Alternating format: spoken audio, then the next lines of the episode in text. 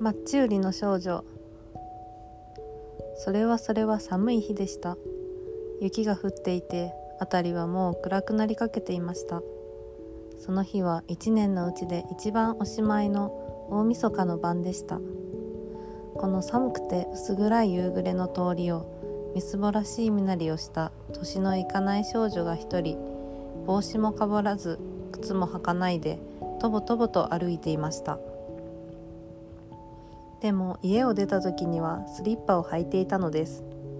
けれどもそんなものが何の役に立つでしょう。なぜってとても大きなスリッパでしたから無理もありません。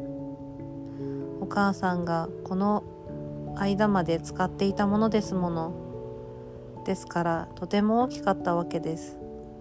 それを少女は履いて出かけたのですが通りを急いで横切ろうとした時2台の馬車が恐ろしい勢いで走ってきたので慌てて避けようとした拍子になくしてしまったのです。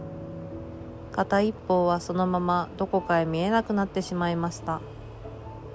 もう一方は男の子が拾って今に赤ん坊でも生まれたらゆりかごに使うんだと言いながら持って行ってしまいました。こういうわけで今この少女は可愛らしい裸足の足で歩いているのでした。その小さな足は寒さのために赤く青くなっていました。古ぼけたエプロンの中にはたくさんのマッチを入れていました。そして手にも一束持っていました。今日は一日中売り歩いても誰一人買ってくれませんし1シリングのお金さえ恵んでくれる人もありませんでした。お腹は減ってしまい体は氷のように冷え切って見るも哀れな痛々しい姿をしていました。ああかわいそうに。雪がひらひらと少女の長いブロンドの髪の毛に降りかかりました。その髪は襟首のところにそれはそれは美しく巻いてありました。けれども今はそんな自分の姿のことなんかとても構ってはいられません。見れば窓という窓から明かりが外へ差しています。そしてガチョウの焼肉の美味しそうな匂いが通りまでプンプンと匂っています。それもそのはず。今日は大晦日の晩ですもの。そうだわ。今日は大晦日の晩なんだもの。と少女は思いました。ちょうど家が2軒並んでいました。1軒の家は引っ込んでいてもう一軒はそれよりいくらか通りの方へ突き出ていましたがその間の隅っこに少女は体を縮こめてうずくまりました。小さな足を体の下に引っ込めてみましたが寒さはちっともしのげません。それどころかもっともっと寒くなるばかりです。それでも少女は家へ帰ろうとはしませんでした。マッチは一つも売れてはいませんしお金だって1シリングももらっていないのですから。このまま家へ帰ればお父さんにぶたれるに決まっています。それに家へ帰ったところでやっぱり寒いのは同じです。屋根はあってもただあるというだけです。大きな隙間には藁やオロキレが詰めてありますけれどそれでも風はビュービュー吹き込んでくるのです。少女の小さな手は寒さのためにもう死んだようになっていました。ああこんな時にはたった一本の小さなマッチでもどんなにありがたいかもしれません。マッチの束から一本取り出してそれを壁にすりつけて火をつけさえすれば冷たい指は温かくなるのです。とうとう少女は一本引き抜きました。シュッ。ああ火花が散ってマッチは燃え尽きました。赤暖かい明るい炎はまるで小さなろうそくの火のようでした。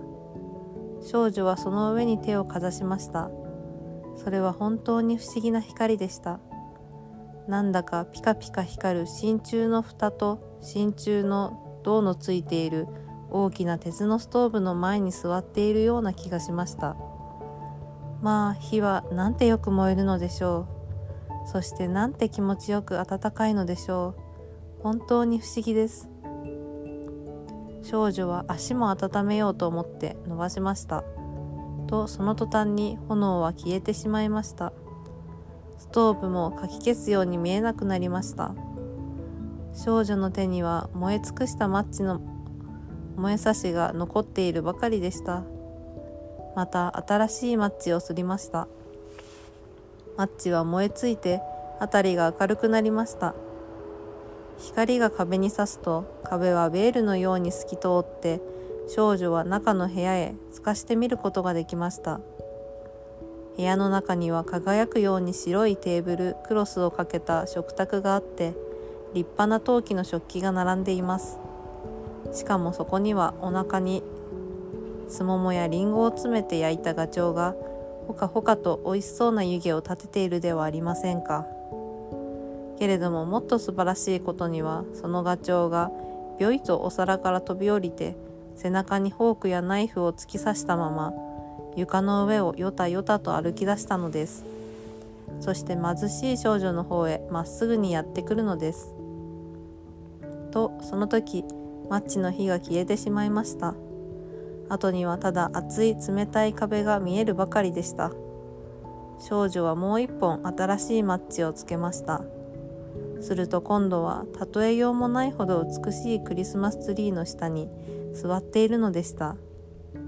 それはこの前のクリスマスの時にお金持ちの商人の家でガラス戸越しに見たのよりずっと大きくてずっと立派に飾り立ててありました。何千本とも数えきれないほどのたくさんのろうそくが緑の枝の上で燃えていました。そして商店の飾り窓に並べてあるような色とりどりの美しい絵が自分の方を見下ろしているのです。思わず少女は両手をそちらの方へ高く差し伸べました。とその時またもやマッチの火が消えてしまいました。たくさんのクリスマスの光は高く昇っていきました。そしてとうとう明るいお星様になりました。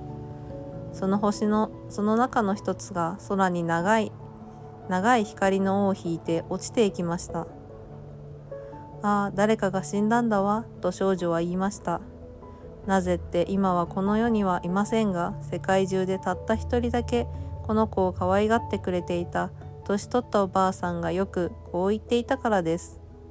星が落ちる時にはね一人の人の魂が神様の身元に登っていくんだよ。少女はもう一本マッチを壁にすりつけました。辺りがパッと明るくなりました。その光の中にあの年取ったおばあさんがいかにも優しくいかにも幸福そうに光り輝いて立っているのでした。おばあさんと少女は叫びました。ああ私も一緒に連れて行って。だってマッチの火が消えちゃえばおばあさんは行っちゃうんでしょ？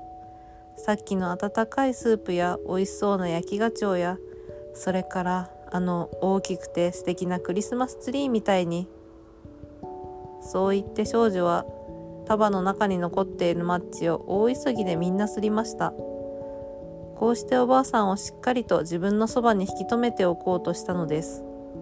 マッチは赤々と燃え上がって辺りは真っ昼間よりももっと明るくなりました。おばあさんがこの時ぐらい美しく大きく見えたことはありませんでした。おばあさんは小さな少女を腕に抱き上げました。二人は光と喜びに包まれながら高く高く天へと登っていきました。もう少女には寒いこともお腹のすくようなことも怖いこともありません。二人は神様の身元に召されていったのです。けれども寒い寒いあくる朝のこと。あの家の隅っこには小さな少女が頬を赤くして口元には微笑みを浮かべてうずくまっていました。ああでも死んでいたのです。古い年の最後の晩に冷たく凍え死んでしまったのでした。新しい年のお日様が昇って小さな亡骸の上を照らしました。